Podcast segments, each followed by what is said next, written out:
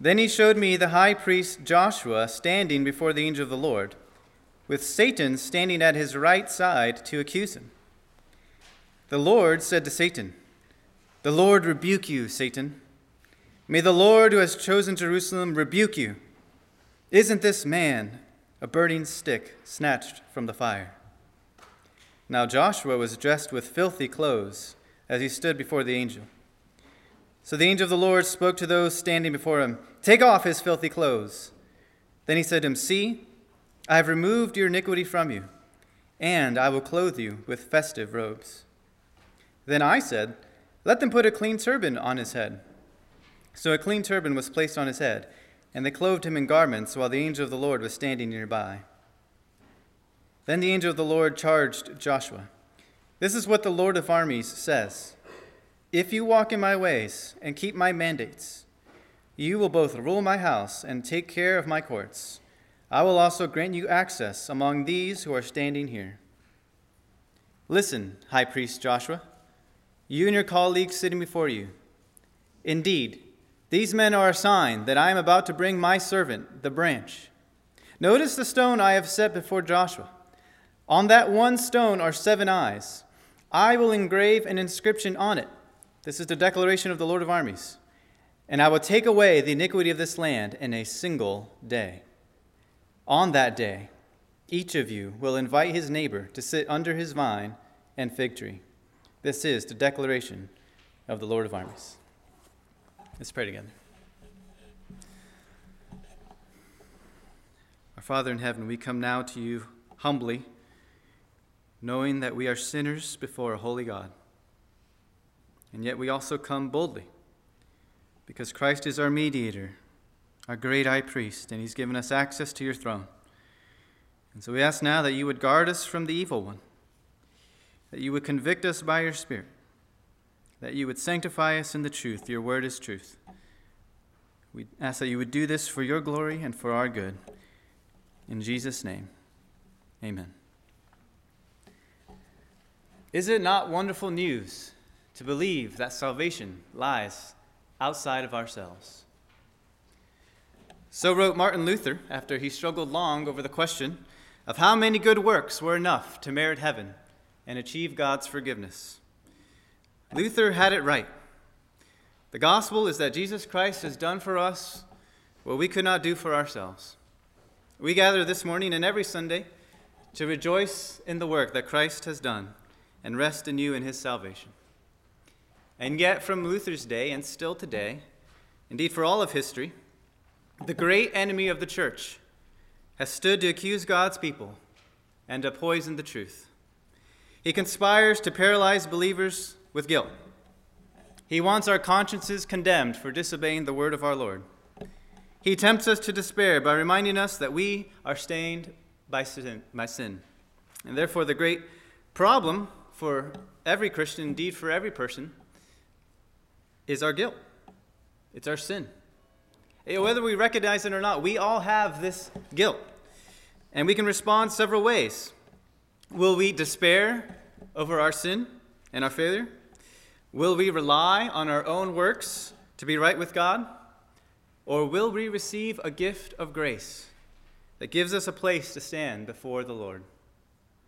Well, we find the wonderful answer in our passage this morning. Zechariah would say to Christians who have ongoing feelings of guilt that stop them from serving the Lord, You are listening to the accusation of Satan rather than to the voice of God. God does not trivialize sin or say that sin does not matter. But as horrific as any sin may be, God has dealt with it in the life, death, and resurrection of the Lord Jesus. The greatest weapon against Satan is the assurance that the punishment for our sin has been put on Christ, and his righteousness has been credited to us.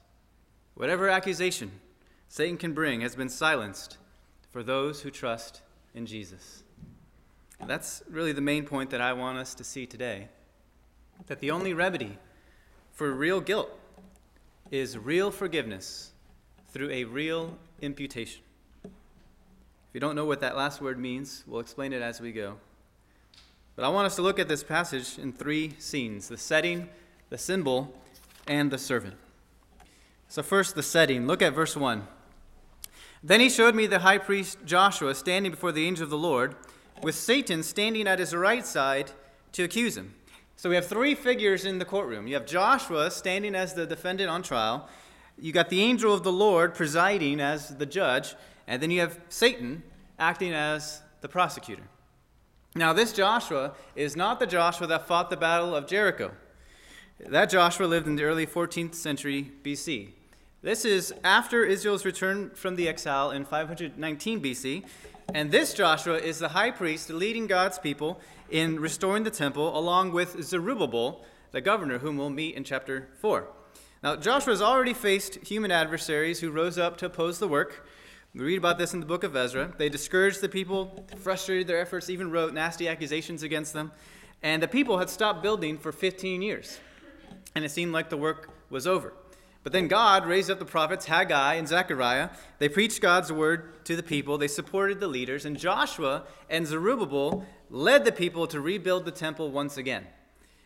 But now we see the adversary rise up to bring his own accusations, to discourage Joshua in his work. Now, Satan is a title that means the adversary or the accuser. The accuser is his name, accusation is his game. This is who he's been, this is what he's done ever since he rebelled against God in heaven. Now, regrettably, popular culture tends to trivialize this adversary, doesn't it? Often he's depicted as a character with horns and a tail, Sometimes the media portray him as an adversary who is very easily overcome by men. However, this is not how we find Satan depicted in the scriptures. Revelation 12, which we just read, says he's the ancient serpent who is called the devil and Satan, the one who deceives the whole world. He's the accuser of our brothers and sisters. He accuses them before our God day and night. It's just this image of relentless accusation. Satan is crafty. To the innocent, he tempts them to sin. That's what he did with the first Adam, who failed, and the last Adam, who succeeded. To the guilty, he accuses them of their sin. Right? So Satan will try to get people to sin, and then when we sin, he heaps accusations against us. And this shows the deceitfulness of his schemes. He's a liar, a deceiver, and a true adversary of God's people. Satan is strategic. Right? He's not omnipresent. And so he sets his sights on key people. He deceived Eve in an effort to destroy Adam. He ravaged Job. He incited David. He demanded to have Peter. He tormented Paul. He tempted Christ. And here we see he goes after Joshua, the high priest.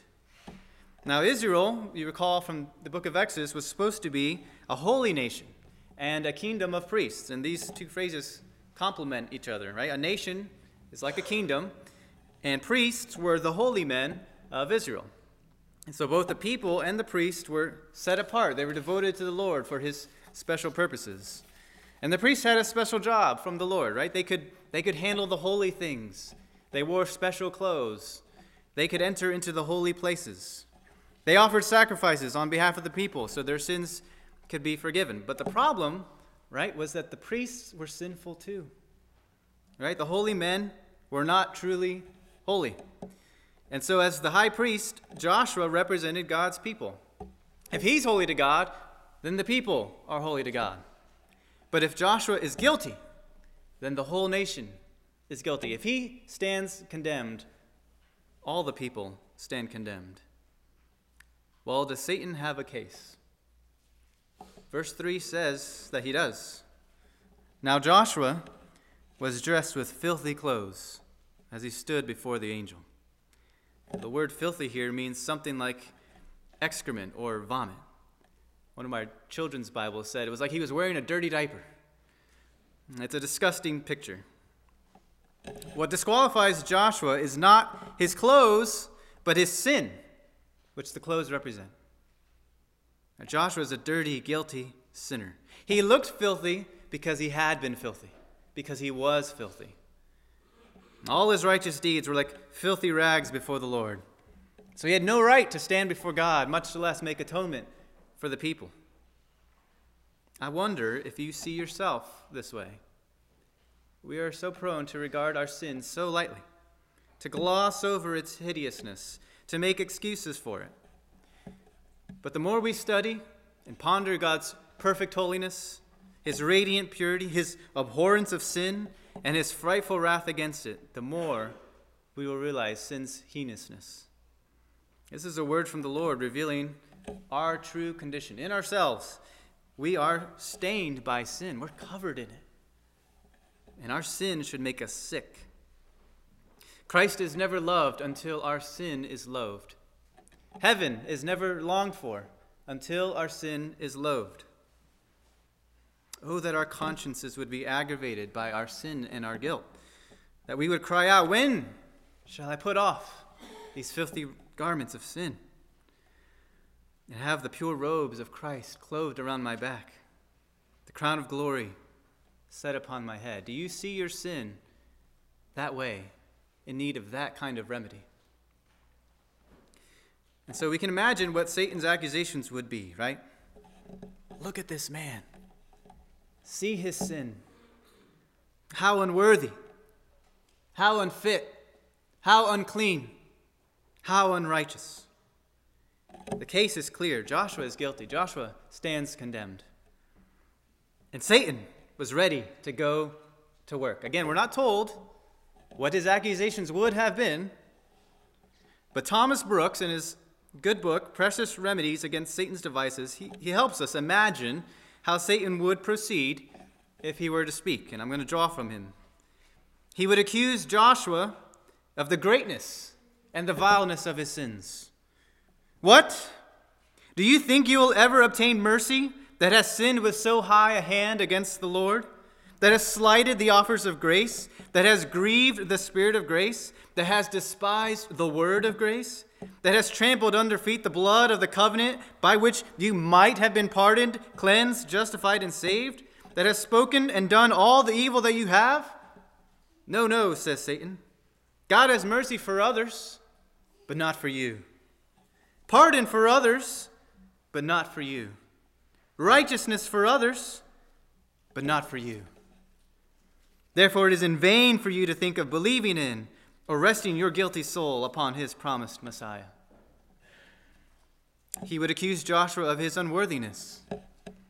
Ah, says Satan, as you are worthy of the greatest misery, so you are unworthy of the least crumb of mercy. What? Do you think that the Lord will own, receive, or embrace such an unworthy wretch as you? No, no. If there were any worthiness in you, then indeed the Lord might be willing to be entertained by you. But you are unworthy to entertain the Lord into your house. How much more unworthy are you to entertain him into your heart? And then, after leveling Joshua with his accusation, Satan would keep his soul in a sad, doubting, and questioning condition. He would cause him to pore over and muse upon his sin, to mind his sins more than the promised Savior. Indeed, so to mind his sins as to forget and neglect the Savior altogether. You see, Satan wants our eyes so fixed upon our disease that we cannot see the remedy. Our minds so fixed upon our debts that we have neither mind nor heart to think of our surety. And so, friends, the greatest problem we face is not Satan, but it's our own sin. Right? Because what disqualified Joshua also disqualifies us.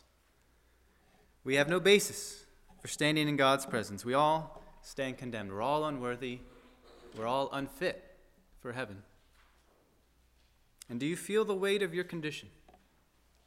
Maybe you're here this morning and you don't think that one day you'll stand before God and give an account for your life. But the scripture is clear. We all have a divine judge. Now, all of us stand before the bench with a record of wrongs, a history of treason and rebellion against our Creator. So we can do nothing to make a case for ourselves. We have no defense. What then can be done for us? God Himself must advocate for us. Left to ourselves, we are no match for the devil. However, this is no, not true of God Almighty. No matter how strong the devil may be, he is still only a creature. Christianity does not teach a dualism where God and the devil are equal in power and strength. No, the devil is subservient to the will of our Father in heaven. And here, the Lord shuts him up before he even says a word. Look at verse 2. The Lord said to Satan, The Lord rebuke you, Satan. May the Lord who has chosen Jerusalem rebuke you. Isn't this man a burning stick snatched from the fire? So immediately the Lord rebukes Satan, not once, but twice. As though the Lord says, You're out of order, Satan. Shut your mouth. The judge of all the earth speaks in Joshua's defense, and he does for us. The only one who can condemn us rebukes the devil's prosecutions against us. The Lord won't hear another word about it. He silences the prosecutor. Satan won't be speaking in this courtroom. And the Lord gives two reasons why Satan must hush. First, the Lord has chosen Jerusalem. So the Lord defends his people because he's chosen them. He chose Israel knowing full well that Israel was unrighteous. And yet he chose them and set his favor upon them. Spurgeon said, Satan tells me I am unworthy, yet I always was unworthy. Yet God has long loved me. Second, Joshua has been snatched from the fire. There's an allusion here to Amos 4:11, which says, "I overthrew some of you as I overthrew Sodom and Gomorrah, and you were like a burning stick snatched from a fire, yet you did not return to me." Right, but unlike their fathers who didn't return, Joshua and the new generation, they had returned to God, right? We saw that at the beginning of chapter 1. The fire of the exile had brought forth the fruit of repentance. And the Lord states this as a rhetorical question, which suggests this should have been plain evidence to Satan. Right? You've got evidence of his sin, Satan, but I've got evidence of his repentance, which you have conveniently ignored. But notice that snatched is a passive participle. Right? This salvation was a gift of God. Right? Joshua did not pluck himself from the fire. Now, he is plucked, snatched by God. His salvation is by grace alone. And so God chose him, God snatched him from the fire. He was this burning stick about to be consumed, and the Lord mercifully snatched him away. And, church, we also have been mercifully snatched away from the fire of eternal hell. Why did the Lord save us? It's not because of our righteousness. We deserved hell.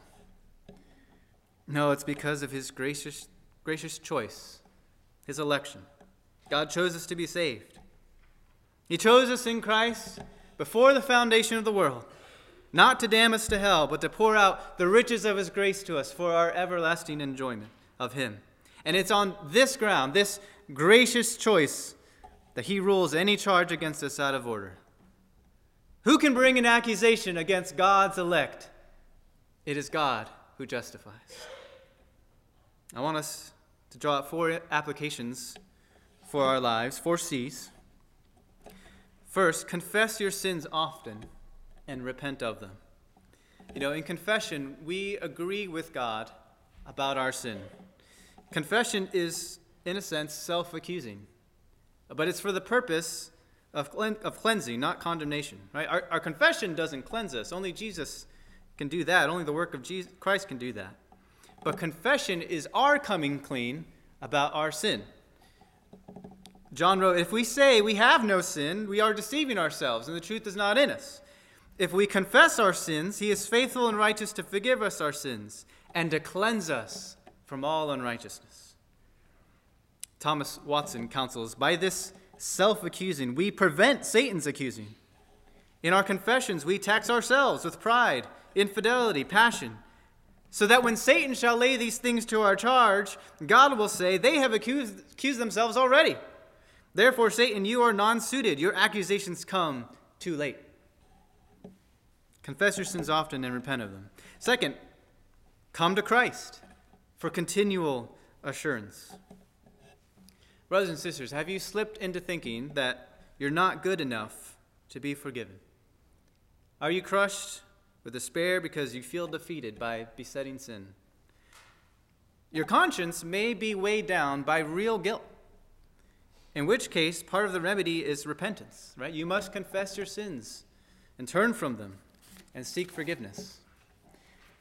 But perhaps you've allowed the accuser to beat you down by forgetting God's grace. And if so, remember 1 John 2, verse 1. My little children, I am writing you these things so that you may not sin. But if anyone does sin, we have an advocate with the Father, Jesus Christ, the righteous one. Christ's grace is mightier than our guilt. I love the counsel Luther gives. When the devil throws our sins up to us and declares that we deserve death and hell, we ought to speak this I admit that I deserve death and hell. What of it? Does this mean that I shall be sentenced to eternal damnation? By no means. For I know one who suffered and made satisfaction in my behalf. His name is Jesus Christ, the Son of God. Where he is, there I shall be also. Third, cease all pretending and defending. We don't have to pretend that we are righteous in and of ourselves. We know we are guilty. The verdict is the cross. And so we can stop pretending like we are without sin. But we also don't have to defend ourselves against loving confrontation. Now, how often do we activate our inner lawyer when we are confronted with our sin? When a friend or spouse or pastor observes sin in you and lovingly confronts you about it, do you get defensive? Do you become your own attorney, refuting the faithful wounds of a friend and dismissing them as out of order, all the while establishing your own righteousness? Brothers and sisters, we can be free of that. We can be free of that. I'm not suggesting every confrontation we receive from others is true and loving. Sometimes people join Satan in the work of accusation. I am saying that in everything, that the Lord is our one sure defense. Fourth, cherish the intercession of Christ for you.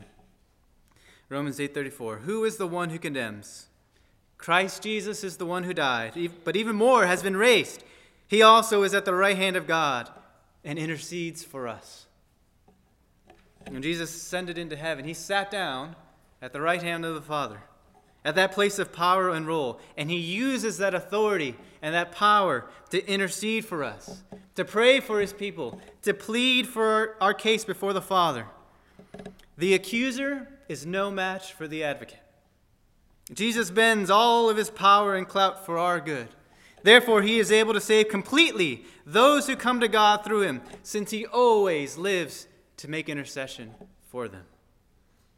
Octavius Winslow said, The voice of Jesus' blood pleads louder for you in heaven than all your sins can plead against you on earth. So we've seen the setting. And now that brings us to scene number two the symbol. God has rebuked Satan, but Joshua still remains a filthy sinner. So has the Lord declared Joshua righteous when he is in fact unrighteous? Has this court proceeding been an obstruction of justice? What kind of judge is this? Well, the Lord's solution is not to deny Joshua's sin, but to deal with it. And any trace of truth in Satan's accusations will be done away with once and for all. And this resolution comes, uh, it involves a, a cleansing, a clothing, and a charge. The cleansing, look at verse 4. So the angel of the Lord spoke to those standing before him Take off his filthy clothes. And so the, the angel directs the other angels in the heavenly court to serve as uh, the Lord's tailors. They take off Joshua's clothes. This reminds us of Nathan's words to David The Lord has taken away your sin. Right? This, this removal of the dirty clothing, it symbolizes God's forgiveness of sins. Joshua's forgiven of all wrongdoing, he's cleansed of all unrighteousness. He's no longer guilty in God's court, but stands fully acquitted. Any record of wrongs has been wiped clean from his judicial transcript. It is just as if he has never sinned.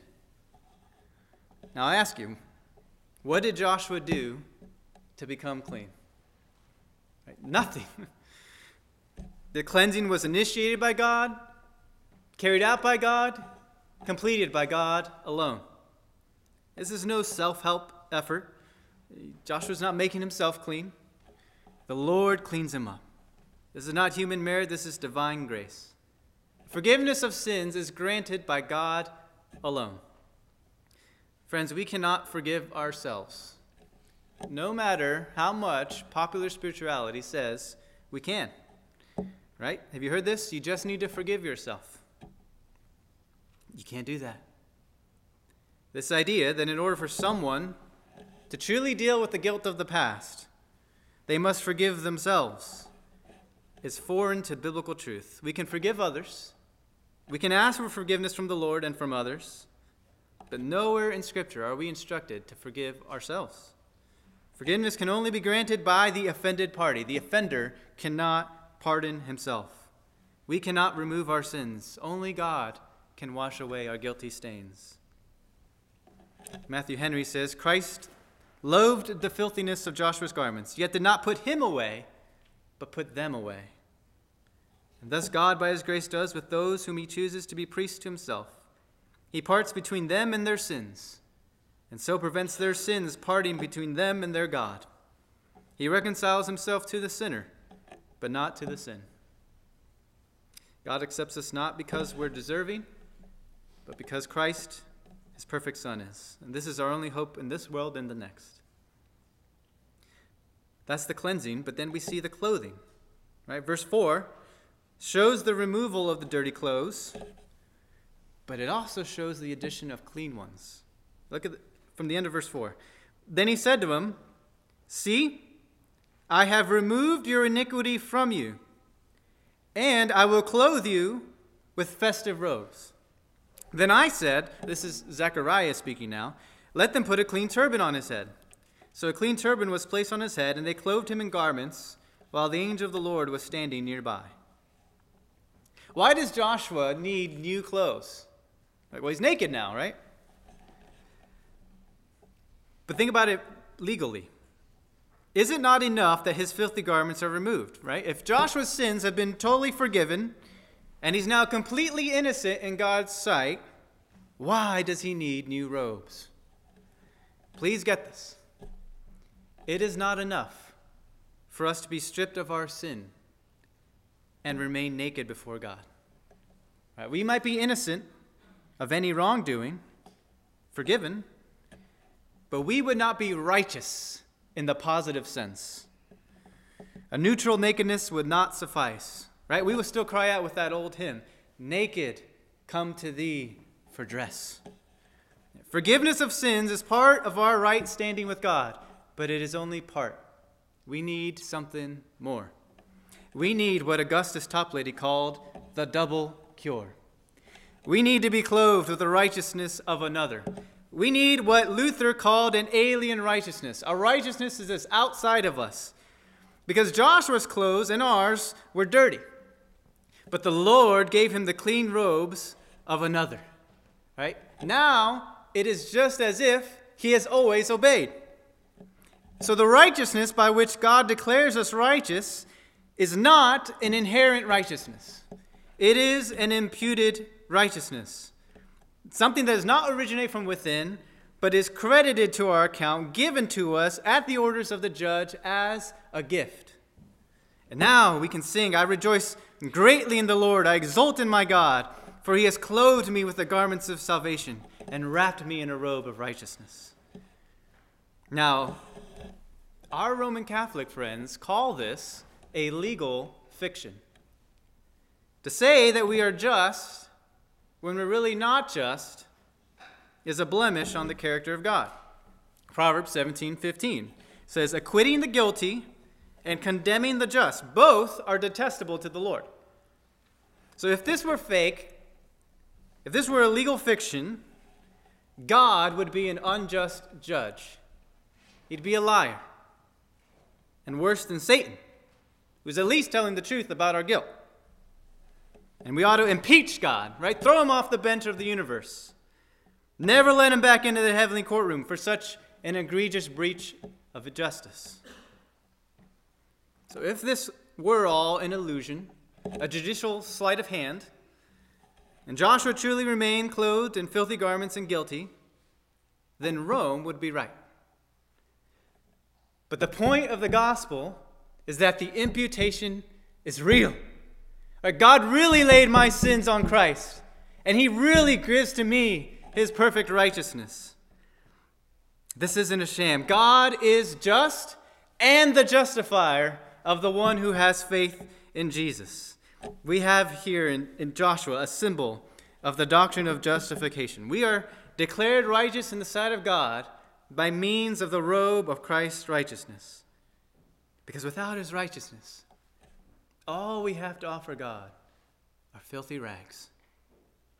Lord, if you kept an account of iniquities, Lord, who could stand? But there is now no condemnation for those in Christ Jesus. Now we enjoy freedom from any accusation of Satan because we have conquered him by the blood of the Lamb. We don't have to earn our righteousness because Christ is our pardon and our perfection. For our sake, he made him to be sin who knew no sin, so that in him we might become the righteousness of God. Thomas Gill captured the wonder of this double exchange. Our load of sin and misery didst thou, the sinless, bear. Thy spotless robe of purity do we, the sinners, wear.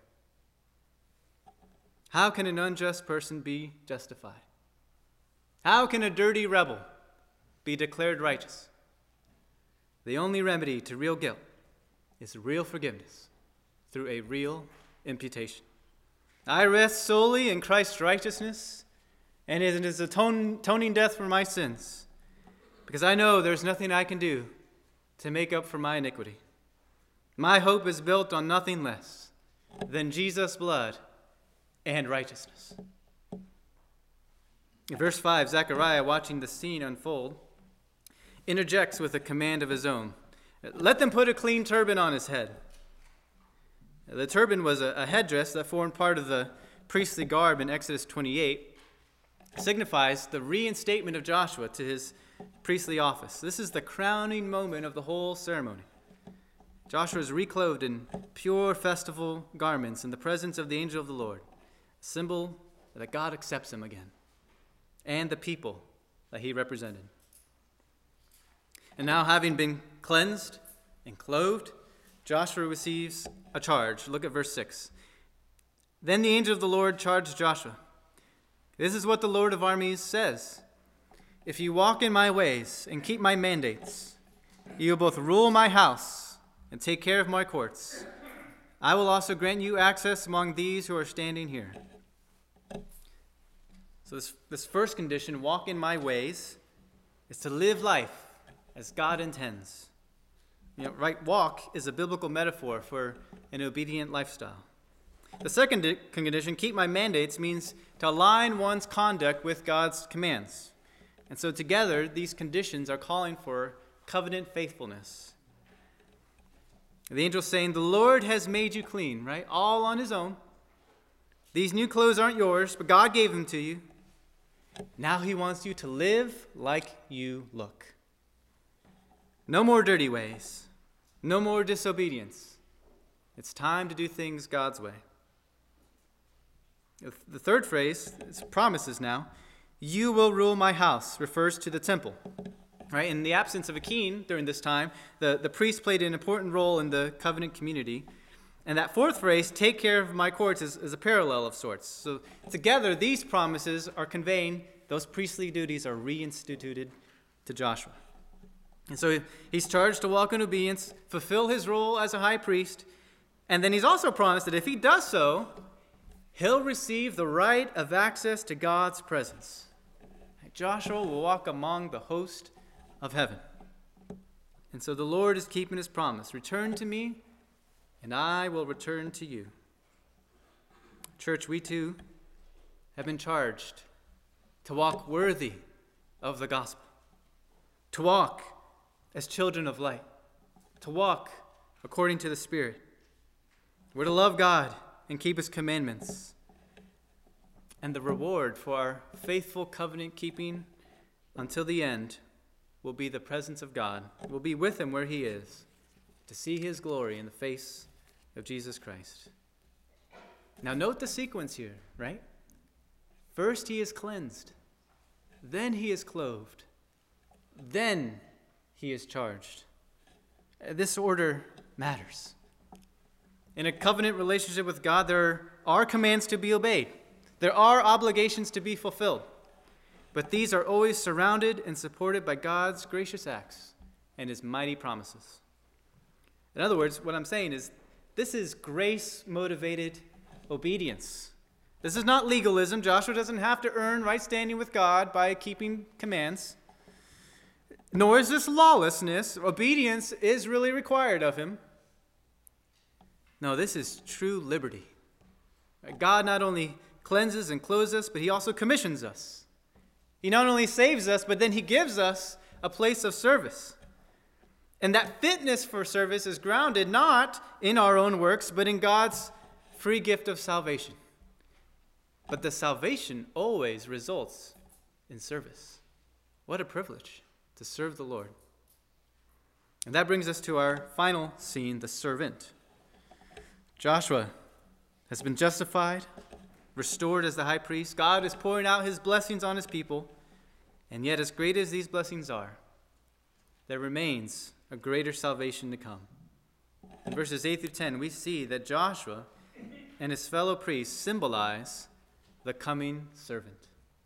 And I want us to see three glorious attributes of this servant. First, his identity. Who is this person? Look at verse 8. Listen, high priest Joshua, you and your colleagues sitting before you. Indeed, these men are a sign that I am about to bring my servant, the branch. You know, perhaps, this allusion to the servant, Isaiah 53. By his knowledge, my righteous servant will justify many, and he will carry their iniquities. And so, this coming servant is going to provide that double cure of forgiveness of sins and gift of righteousness. And the servant will also take on the role of a priest. You see that in that great chapter of Isaiah 53, right? He, he presents himself as an offering for sin, he bears their iniquities, he makes intercession for the transgressors. He does what a priest does. And so that coming, suffering servant will be a priest like Joshua. Note the second word, the, the branch. The prophet Jeremiah prophesied that a righteous king called the branch would come from David's family. Listen to Jeremiah 23, verses 5 through 6. Look, the days are coming. This is the Lord's declaration. When I will raise up a righteous branch for David, he will reign wisely as king and administer justice and righteousness in the land. In his days, Judah will be saved and Israel will dwell securely. This is the name he will be called The Lord is our righteousness. God had promised that David would never lack a man on his throne, but one of his sons would occupy it forever. And now we see that this suffering servant of Isaiah 53 is also the righteous Davidic king of Jeremiah 23. And what is more, he will be called by the name the Lord, Yahweh. Somehow, some way, this man will not only be a son of David, but also a son of God. And from the fullness of revelation given in the New Testament, we know this suffering servant and righteous king is none other than the Lord Jesus Christ. He is the servant who was obedient even to the point of death on a cross. He is the righteous branch who will make many to be accounted righteous. He is the high priest who was faithful in all of God's house as a son. And this leads to the second attribute of the coming servant his iniquity removing work. Look at verse 9. Notice the stone I have set before Joshua. On that one stone are seven eyes. I will engrave an inscription on it. This is a declaration of the Lord of armies. And I will take away the iniquity of this land in a single day. What's significant here is not the stone, but the promise inscribed on it. No longer would daily sacrifices be offered for the forgiveness of sins. No longer would Joshua, as the high priest, enter the most holy place on the Day of Atonement each year. Instead, there would come a single day when God would remove the iniquity of the land in full. There would come a greater day of atonement, Good Friday, when the true great high priest would make atonement for his people through his death on the cross. This would be the day when the promised king would disarm Satan and all of his accusations and put him to open shame by triumphing over him. This would be the day when he would remove the guilty stains of his people, cancel the record of debt that stood against them, clothe them in righteousness divine, grant them access to the presence of God, and open for them the way to paradise. This day would be the greatest day God's people or the world had ever seen. And beloved, that day has come. Jesus accomplished the promised redemption. He has appeared one time at the end of the ages for the removal of sin by the sacrifice of himself. Full atonement. Can it be? Hallelujah. What a Savior. Why is it good news that our sins are forgiven and we're clothed with the righteousness of Christ?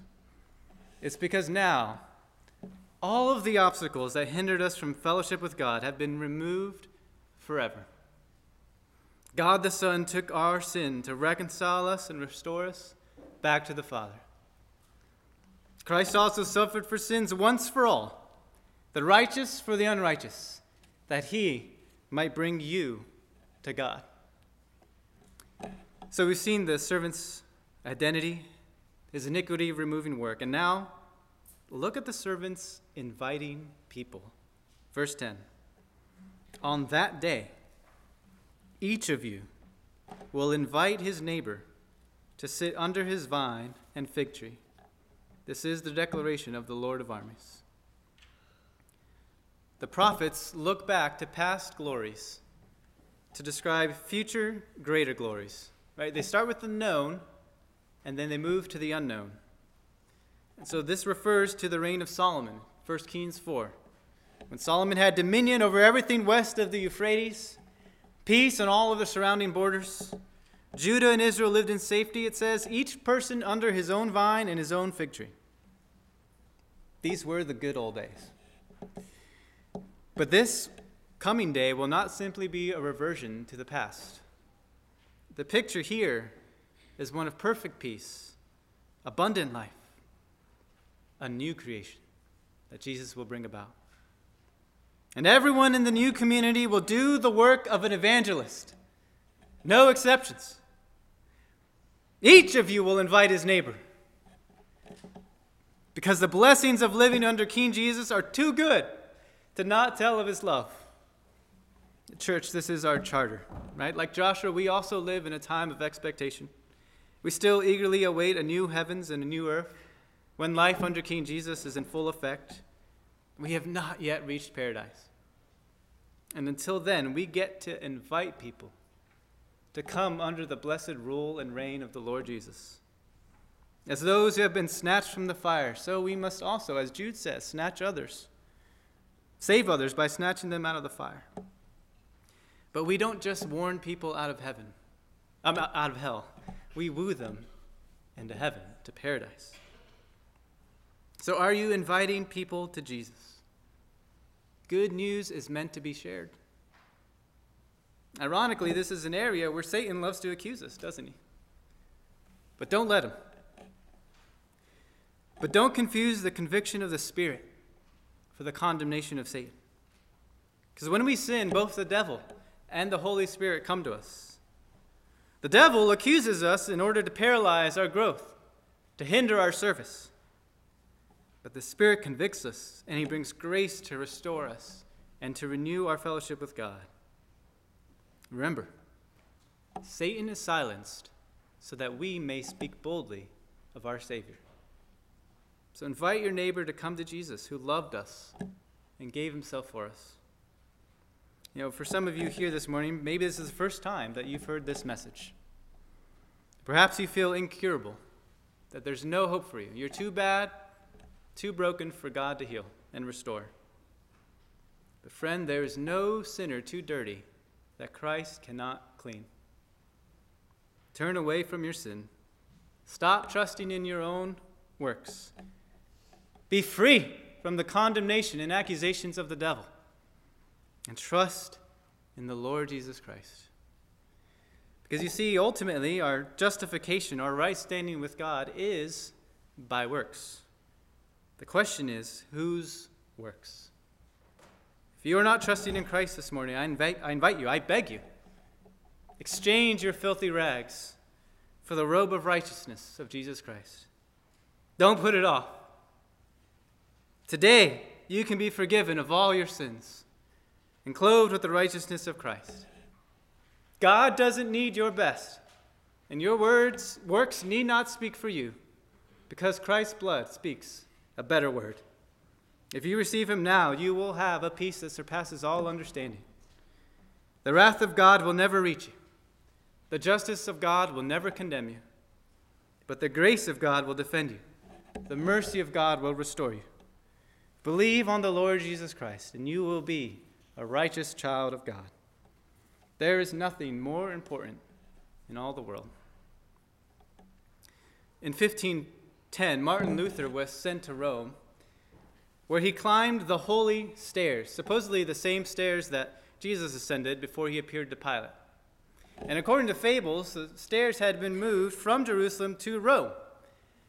And the priests claimed that God forgave sins for those who climbed the stairs on their knees. And so Luther did so repeating the Lord's Prayer, kissing each step as he went up, seeking peace with God. But when he reached the top, he looked back and he said, Who knows whether this is true? Luther eventually learned it's not true. It's not good news. This is the good news Jesus lived a righteous life, Jesus died for my sins.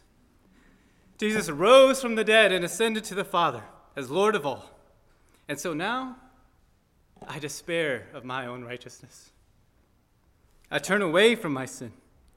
I trust in Christ and Christ alone. And the very instant I do that, all that Jesus is and all that he has is mine. And for the rest of my days, he has me covered.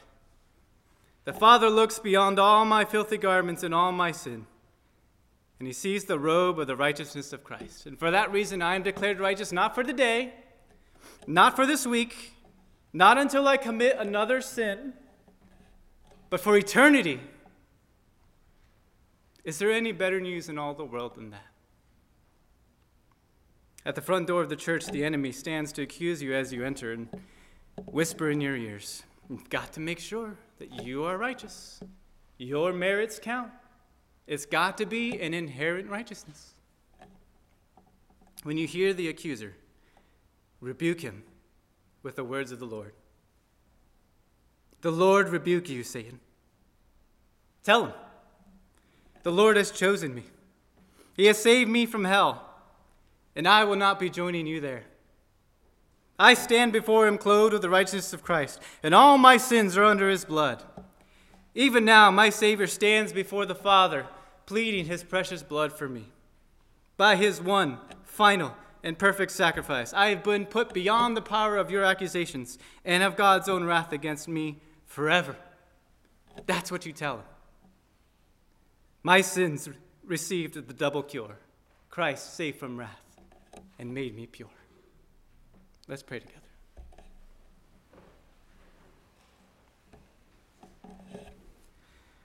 Father in heaven, it is true. The only remedy to real guilt is real forgiveness through a real imputation.